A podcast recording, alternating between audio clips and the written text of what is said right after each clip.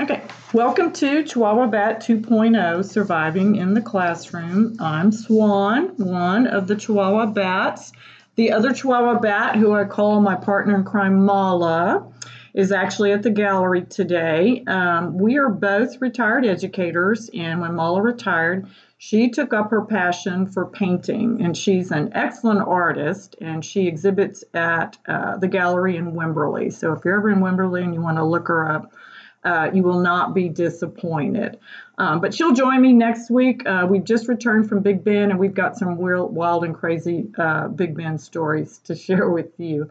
My passion when I retired was to advocate for educators still in the classroom. I kind of wanted to be a voice for them, because often when you're tied to a district, you know, you need to be professional and can't always say exactly what you would like to say. So I'll say it. That's what I say now. And my other passion is writing. And if anyone had ever told me after years of writing lesson plans I'd be a writer, I'd say, nah. But I enjoy writing. And I actually, when I retired in 2018, I wrote a book called Memoir of a Chihuahua Bat. And this book highlights a 5-year period of my educational journey where if anyone had ever told me that I would be standing in this situation, I honestly would have said no. I would not have believed him. I would have said it doesn't exist. But it did. Just a snapshot. I was literally in a cinder block warehouse, and that was it. And I had my desk and my students' desk and my students, and that was it. And I also shared it with a theater teacher, no walls. And we also had a clinic in there, if you will. Of course, this is way before HIPAA. So anyway, interesting to say the least. But I always tell people, if you find yourself in a horrible situation, a very challenging situation, you ought to read my book. You're going to feel a little bit better about what you're going through. But anyway, when you find yourself in, you know, a challenging situation, you always have a choice. You can just, you know, you can quit. You can, in education, you can go to the lounge and gripe or bitch, as they say nowadays, or you can step up and be part of the solution, and I'm glad I did. So, Memoir of a Chihuahua Bat, you can find it at Amazon, or you can go to my webpage, ChihuahuaBat.com, and you can also get it there. So today, I'm back on my series where I get to talk to educators about their journey and what led them into teaching. And one of the cool things is I get to connect with former colleagues. And so today, my guest, Jeanne, she and I met in 1999-2000, but we're going to start at the beginning. So I want to say, first of all, welcome. Thank you. And tell me, or talk a little bit about, you know, what led you into teaching in the first place? Why in the heck?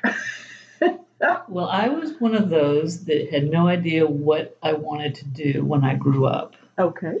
Always growing up, I have 4 brothers, and growing up, I was always told, oh, you're just going to get married and have a family and get supported and whatever. Well, that was the narrative back then. That was the narrative in the 60s. Yeah. And so I was born in New York. We lived in California for a little bit. Then we moved back to New York. And then my last year in college, my parents moved back to California, and that's where they stayed. Okay. So, you know, having four brothers and being the only girl, everything was very strict. So when I went to college, college was just an experience. I mean, it was my first time of freedom, so I did not do very well in school, and I had no real major at all.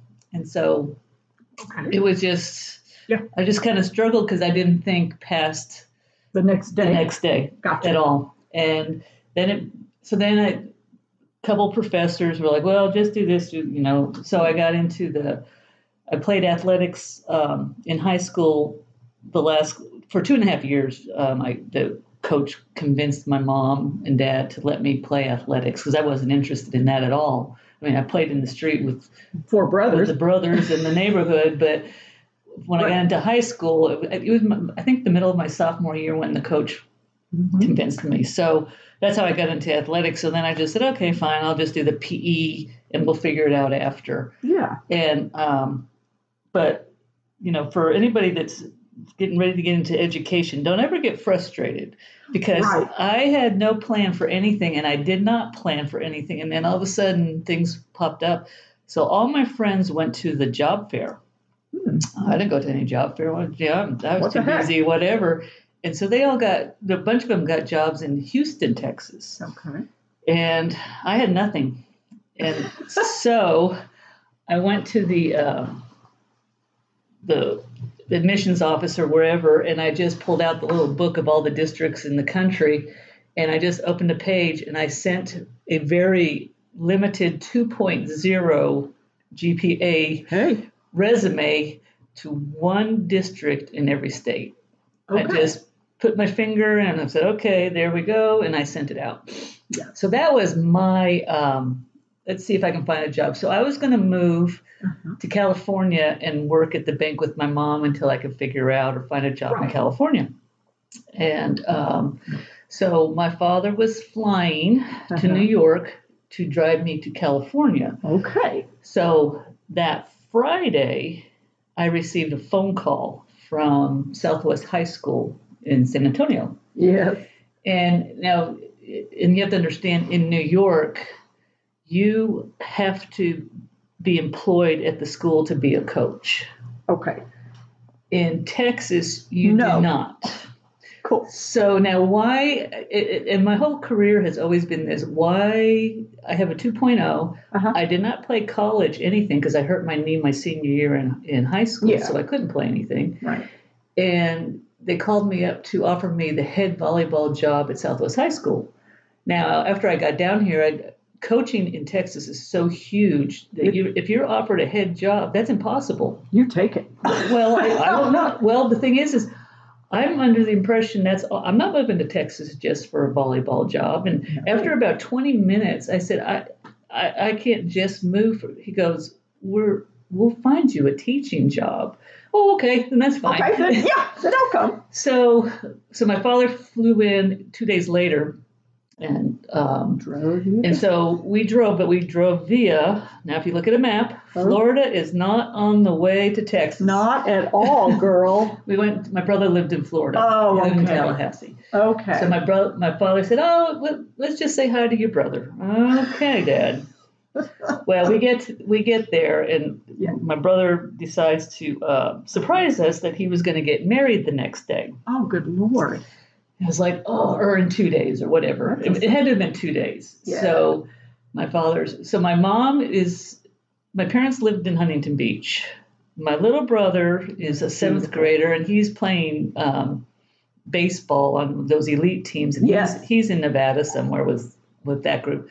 My mother's up in Sacramento taking care of one of my brother's kids because his wife was having a baby. So she was babysitting the younger one. Yes. So my father drove from Sacramento over after he dropped my mom off. And so my dad likes to drive. Like my husband, yes. Yeah. Growing up, we drove back and forth across the country all the time. Upper route, the middle route, the lower route, through Canada. Yeah. Right. So we get to Florida, and so we say, okay, we got to, do this. So then the other brother is in Pensacola. He's training to be a naval officer. Oh, right. So at least he was close. So we call up. My mother wasn't very happy, but she flew to Florida for the wedding that was in the living room. My older brother drove in from Pensacola. Yeah. My little brother doesn't even know, because back then there's no cell phones or anything. So he doesn't know anything of this happening. So, and then the brother who's having the baby didn't come. But so we have this wedding. Well, what has happened now is I had to call Southwest and say, I'm going to be late. I have a flat tire. Can't tell the truth, but no. So I get to Texas eventually. There's more to that story, but I'm not even going to go through that. But we get to Texas.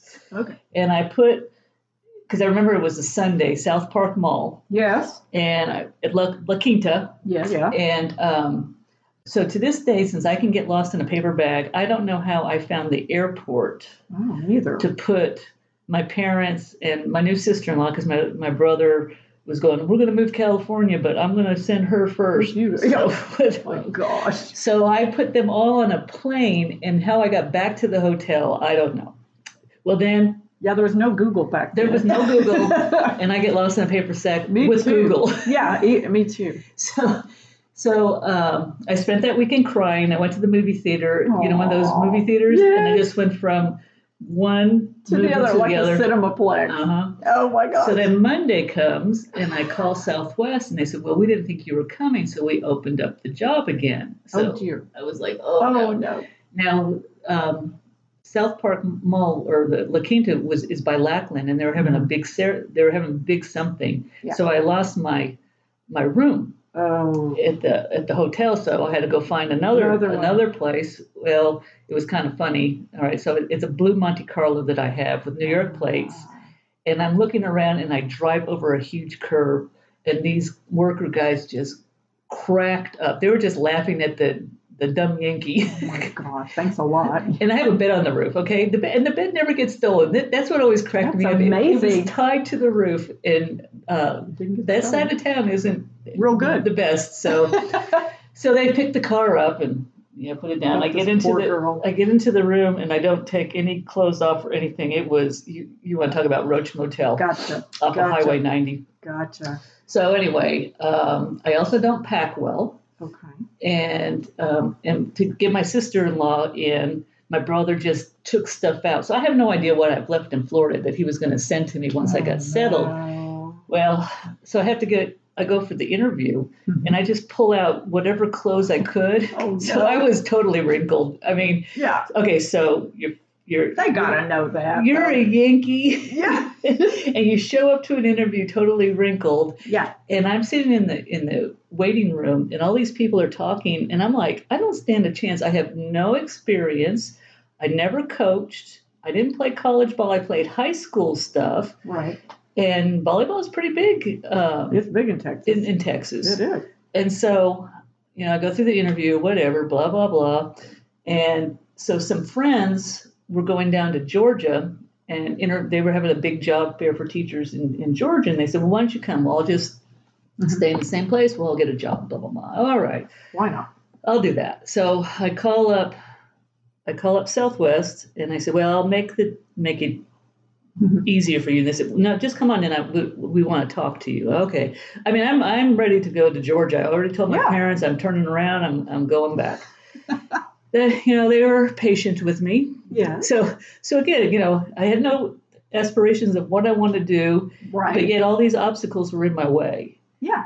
Because of me, not because of anybody else, right. Because of my lack of planning. Still living on the edge. And so I get there, and the principal goes, "We want to hire you. Let's drive down to their central office is at the end of the road. Now, okay. Southwest is much bigger now. But back then it was not. Yes. And so people told me a year later that they laughed so hard because here's the principal getting in my car, and the bed's tied to the roof, and all the junk is in the car, and we're driving down. And so you can see the gym, so to speak. So, I signed the contract, and so I got the head volleyball job at Southwest High School, and the teaching was... One class was what now is IPC. I got it. One class was adapted P.E. Got it. One class was something like it was just like a menagerie of. They had all these leftover courses. Mm-hmm. Let's give it to Jeanne. Yep. That's exactly right. And then you have the athletic periods. And so I assisted in basketball, and I was the head coach. Cool. And Southwest at that time played all the teams that were down south, Laredo, Carrizo, Del Rio, Crystal City. Yeah, got it. So I never got home before midnight because you wouldn't have. You drive, you distance. Coach, you drive back. Yeah, and so I learned South Texas quite a bit. I bet you did. So then I was there for 2 years. Yeah, and the head coach, he got fired. And so they dismissed everybody. Okay. Well, they said, well, we'll find you another job, but you're not going to be a coach anymore. Okay. And so I was like, well, no, what am I going to do? So I just happened to go into the teacher's lounge. Oh, no. You know what I did? I sent resumes to Northside and Northeast and San Antonio. Heard nothing from Northeast. And what I told them was, I'll get whatever degree you need. I'll I'll go to school, blah, blah, blah.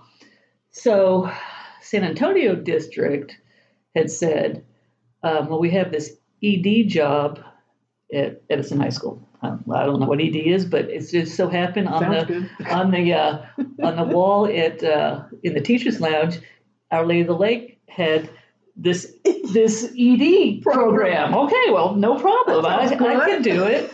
I just had to get 15 hours in that summer, whatever. Yeah. Now, another thing is, in the secretary from Southwest called her friend in San Antonio District and said, "We've got this really great lady. We want you to interview her. I think you'll like her." So I went to the interview, and I didn't realize I was that bad, but the guy called the secretary and said, "Are you sure?" So my interview was really, really bad. So I don't interview. I don't like to interview. Yeah, I don't blame you. So, but I was like, how bad was it? Yeah, yeah. So they sent me over to Edison to meet the principal. After she talked to him, said, no, trust me. Yeah. Okay, so send her over to the principal at Edison, and they said, just let him talk. He's a talker, and he did. So I just shook my head a whole lot. That's a good interview. And he said, right, so I didn't screw up. I didn't go. Yeah. So he said the teacher that was in the ED classroom wanted to go into the homemaking classroom. And you played soccer in New York, and this is when soccer just came to Texas, or at least South Texas. Right. And we need a soccer coach. Okay. And so but you need to be certified, and you have to have your 15 hours. Now, 15 hours in a summer is a lot. It is. Well, it just so happened they had this new program, the brand new program at Our Lady of the Lake. It was intensive 3-week. I did one of those. So you got 6 hours, 3 weeks, and then you did your internship. Yes. So I was able to. It nearly killed me, but I did. Right. And then I knew nothing about anything. Oh, yeah. ED is emotionally disturbed, and then it's autism. It's the whole spectrum. Yeah, anybody. Learning disabled and all that. But that was the course, and so they wanted to try to make it a master's program. Now remember, I have a 2.0. I gotcha. In P.E. Gotcha. But it didn't matter back then. Well, it did. They weren't going to let me in. They were like, we'll let you try these 3 hours. Well, that's their mantra. That's what they do. Right. And I said, well, no, I need 15. So I'll go to Incarnate Word, I'll go to UTC. And so I found the different program. And they said, let's just try the first three hours, 6 hours, or what. I think it was 6 hours because they put it together. So I aced both of them. Yeah. And I turned out to actually love the program. So then they allowed me to finish the other 9. Mm-hmm. And I got my degree. So then I call up. Now, I have no idea what you're teaching in ED. No. Okay. Back then you wouldn't have. Well, now you know. But it's also different now. So yeah. I got a hold of it. Well, and the secretary, she just was, just be patient. He'll call you. He'll call you. So like the day before volleyball, so I was going to assist in volleyball and be head soccer. So the day before volleyball started, he called and offered me the job. So I was able to, And so like Northside only had an English program, but they were like, we're not interested and all that. So this was my only choice. So, okay. so I coach because you start like a month beforehand and the games start and all that. Yeah.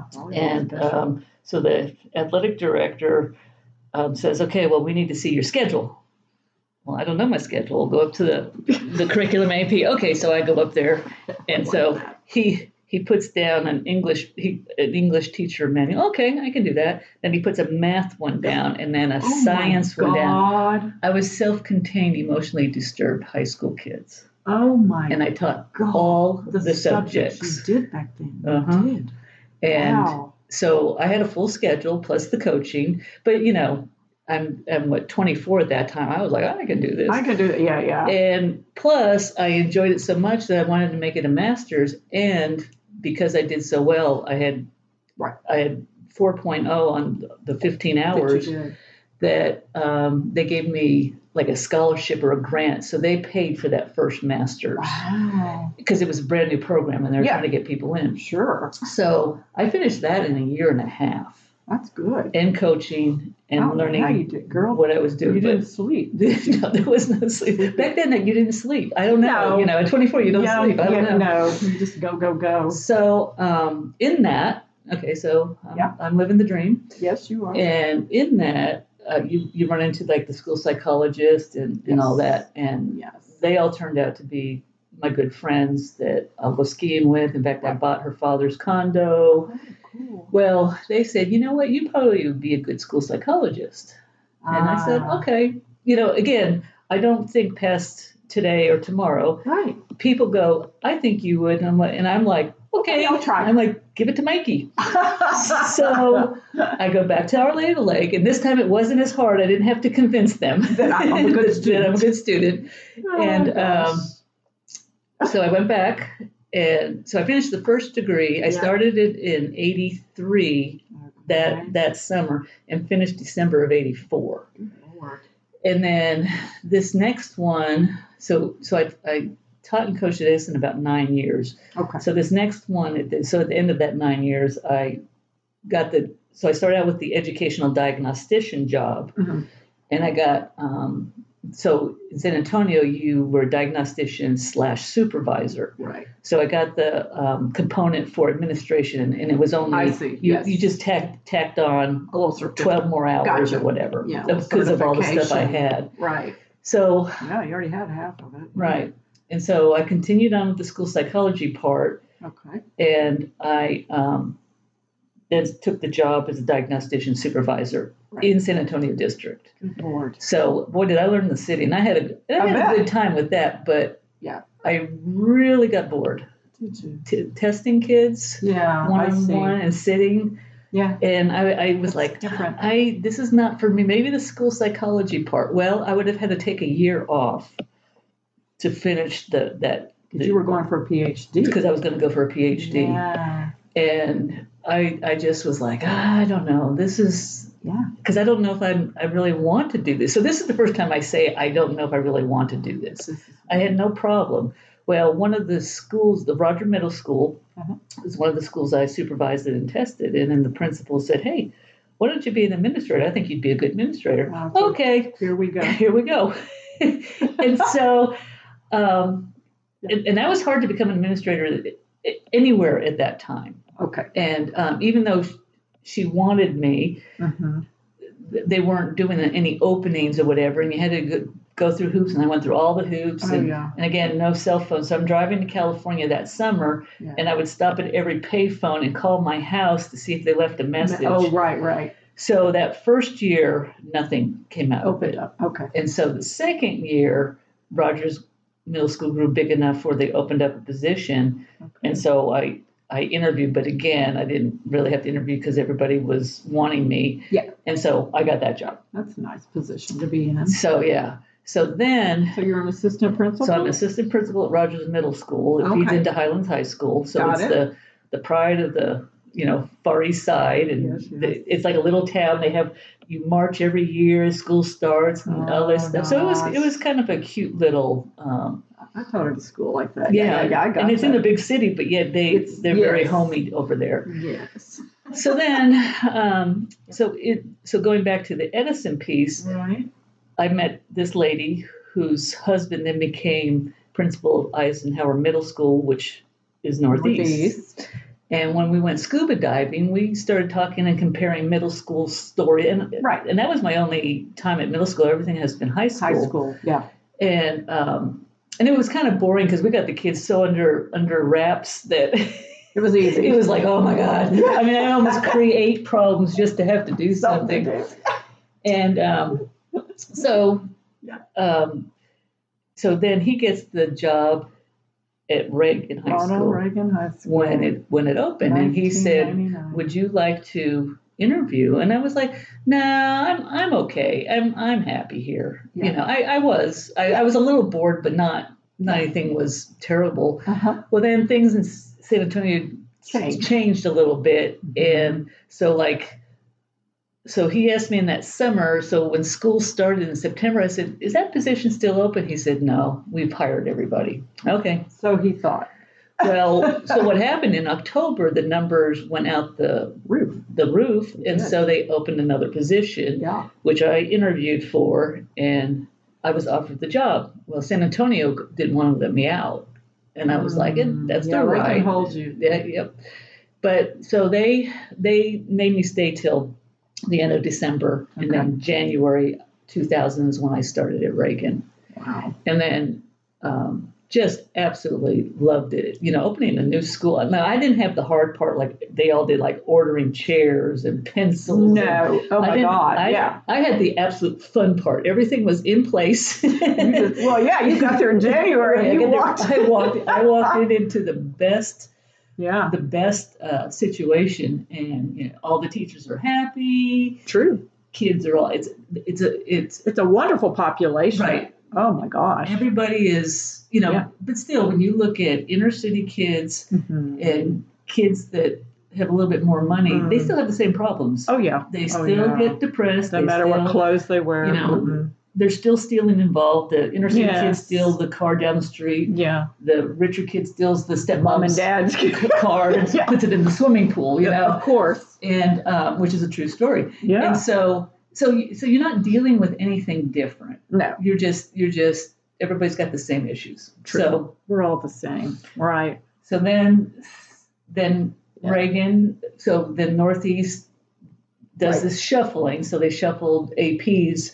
Yeah, so they moved you. They moved a couple of us. Very sad. And so then I went to Churchill. Right. And then Churchill's another great Northeast school. Right. Which kind of has you have Section 8 kids with CEO parent kids. Right. Sitting in the same classroom, getting along. And that experience was just phenomenal that you just saw kids just being kids and just having which is the way it should be. Should be, right. Yeah. And so I ended my career at Churchill and absolutely loved it. Loved it. So yeah. So no choice was my choice. It was somebody seeing something in me and saying, "Hey, do this." Cool. So that's what I mean. Don't ever give up and don't get frustrated. No. And you know, especially when they say, "Oh, she didn't interview well." Right. You know. Right. But your grades aren't good enough. Right. Or whatever. Don't let that. Right. You know. Don't let that ever stop you. Yeah. Well, interestingly, every single educator I've talked to has a very similar story. And I only talk to good ones, mind you. None of them, even including myself, had planned to go into teaching, which I think is awesome. And I kind of like it because it's like you kind of go in without a preset. You know what I mean? Right. You kind of do what you want to do. Is there anyone along the way that was sort of a mentor that sort of got you through? Like the beginning is kind of tough, right? A couple college professors. It's almost like somebody would take me under their wing and then shoot me out the door, and then somebody else would find me and then shoot me out the next door. So there was a lot of people through, you know, the couple college professors, the secretary, right? The school psychologist and the supervisor, and you know, so. Right. You know, so you were fortunate you had. Right. But, you know, my work ethic is very strong, and and people see the dedication, and and so they will put their name on it, and they did, and I got pushed up. That's good. Each way. Yeah. I mean, I kept being offered principalships, but I didn't want that. That I didn't know I did not want. I didn't. That to me is like meetings, more meetings, whereas an AP... You're a little more hands-on. You're just around kids and parents. Right. So. Right. Yeah. I was, along my journey, people would say, you know, you ought to go and be a principal. My mom was like, my nickname is Swan. She's like, Swanita, you ought to be a principal. Go in there and fix it. And I just said, Mom, I'm sure I could be a principal, but I'm not so sure I can fix it. Right. So I'm happy, you know, where I want to be. New teachers, people that say, hey, I think I want to go into education. What do you say? I mean, again, it's what's your personality now, because I wasn't setting anything. And just like you said, I had no pre-anything. Preset notes. I was just like a sponge. I learned what I can learn and went after it. And, you know, don't get me wrong. There was some hard there's times, always but just watching kids grow and you know, I've gotten so many letters from kids thanking for not giving up. And one kid at Rogers Middle School, I'll never forget this. He just gave me the high blood pressure. Mm-hmm. And so when he left to go live with his sister in Alaska, we like had a party just because it was like the stress was. He was just so horrible. Oh God. And but you never give up. No, and you keep plodding along. And you have to understand, Rogers Middle School is like 99% Hispanic. Okay. And he would always say, "You hate me because I'm Hispanic," and I'm like, "No, that doesn't even." It's because the behavior. Well, he ended up coming back to San Antonio and went to Alamo Heights High School. Wow. And one of his issues was he couldn't read. Okay. And I kept telling him, you can learn to read. You can learn to doing it. Keep trying and keep doing this and all that. So it was just trying to change his mind tape that kept saying, I can't. Right. So he gets moved to Alaska. Then he gets moved back with another family member to shuffled. Alamo Heights. And he takes 3 buses to come to Rogers Middle School from where he lived in Alamo Heights. Wow. To thank us for not giving up. And he said, I can read. I have white friends, because that was one of his issues, that he just thought white people hated him. Aww. I played on the basketball team. And he was just like a new person. He was like this nicest kid. So somewhere something snapped. Right. And that's always why I always believe in not ever giving up on anybody, because you just don't know when. Right. The recording's going to change. Right. Yeah. And so that was a nice. Yeah. And then he took his 3 buses back. God, what a character. I can remember when I was at Reagan, I was a department chair. And I remember that I had some teachers who were very frustrated with like a cheating scenario, you know, and they would come in, and of course, a couple of them had to go up to central office, you know, because the parents, remember, because the parents were not happy with some of the decisions, and they were coming in there, and they were like, "So, what? I mean, you know, what do we do?" And I said, "You know," I said, "I firmly believe that you're going to go on and you're going to teach, and you know, cheating's never going to go away. It's just not. People panic, even adults cheat." But I said, "You know, sometimes I truly believe the child will at some point have to pay the price for cheating. But I said, you know, maybe it's not our lesson to teach today.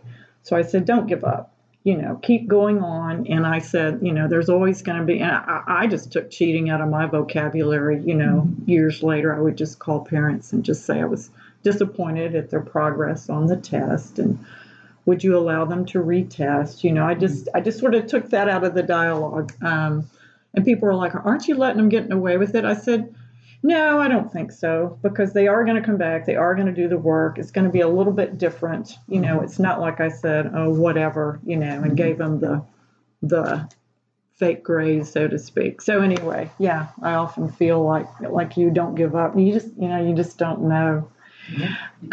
You don't. No, you don't. And they surprise you. You know, they come back and you're like, wow, I didn't know that kid was going to make it. Okay, so, you know, we've just come through a pandemic.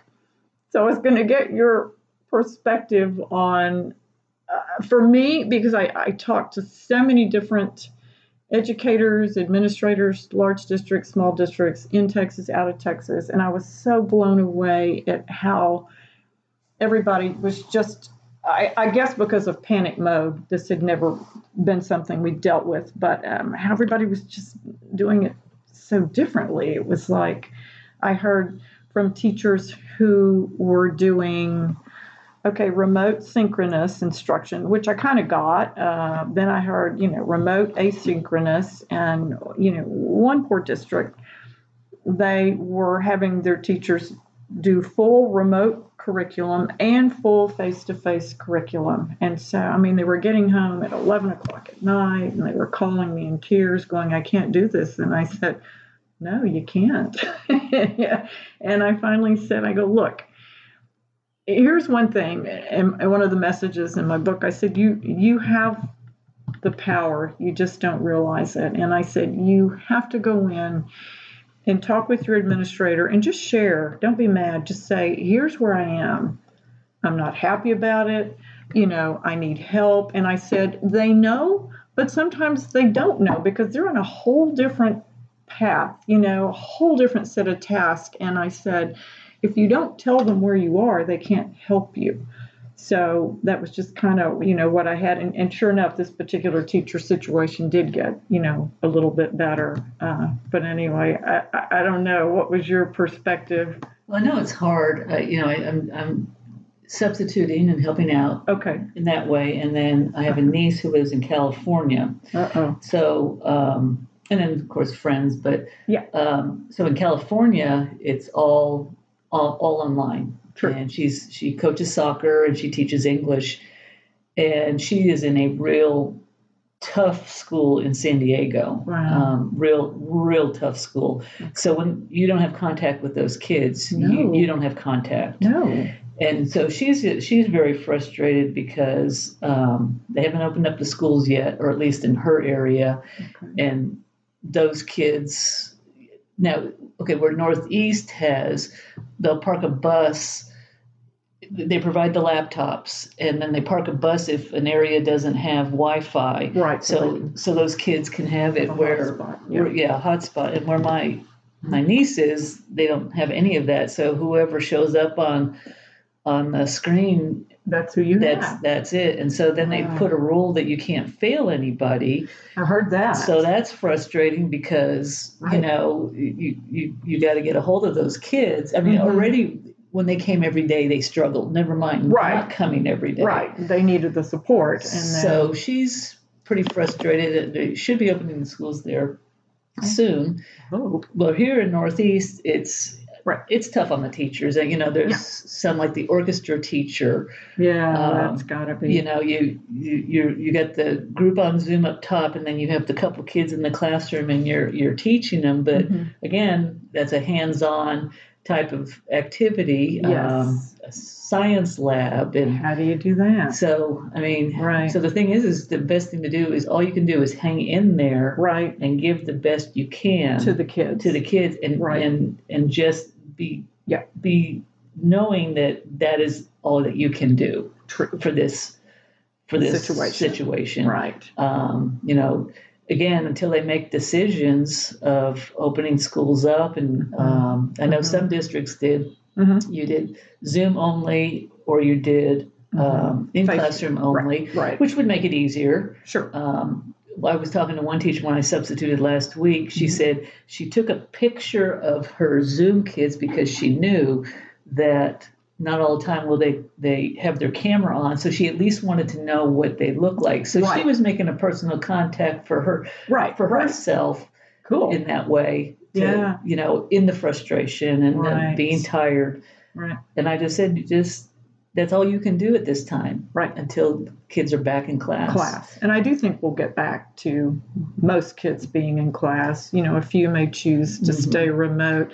I always felt like, because, you know, remote and face-to-face can be apples and oranges as far as, you know, your activities. And I really gave shout-outs to the districts who had teachers doing face-to-face, and then others opted for the remote. And I thought that was an awesome situation.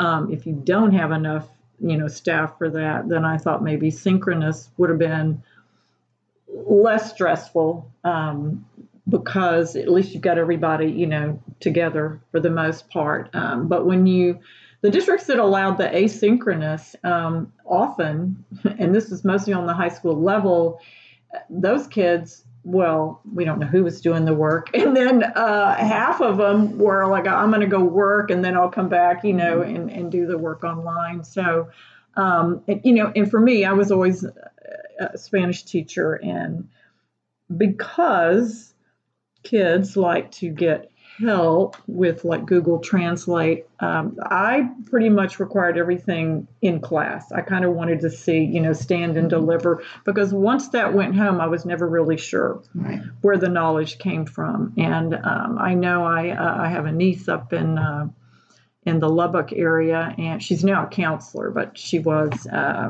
well, I call it home ec, but I don't, it's consumer science, I think. Yeah. Right. She started out in that. And I know that she's in a district where the demographics, you know, the kids struggle quite a bit. And they, and I think in Texas, they said if your remote kids were failing, districts had the right to require them to come back in face to face, especially because we've got some testing, state testing coming up. And I think for the most part, the kids did come back. And then I have another colleague that when her kids, the failing kids, were forced to come back, she said it was kind of night and day. Those, you know, those high grades certainly went away. So again, you know, what are we doing? And then I just heard from, I guess they did a round of STAR testing, and in some districts they were doing it online. Mm-hmm.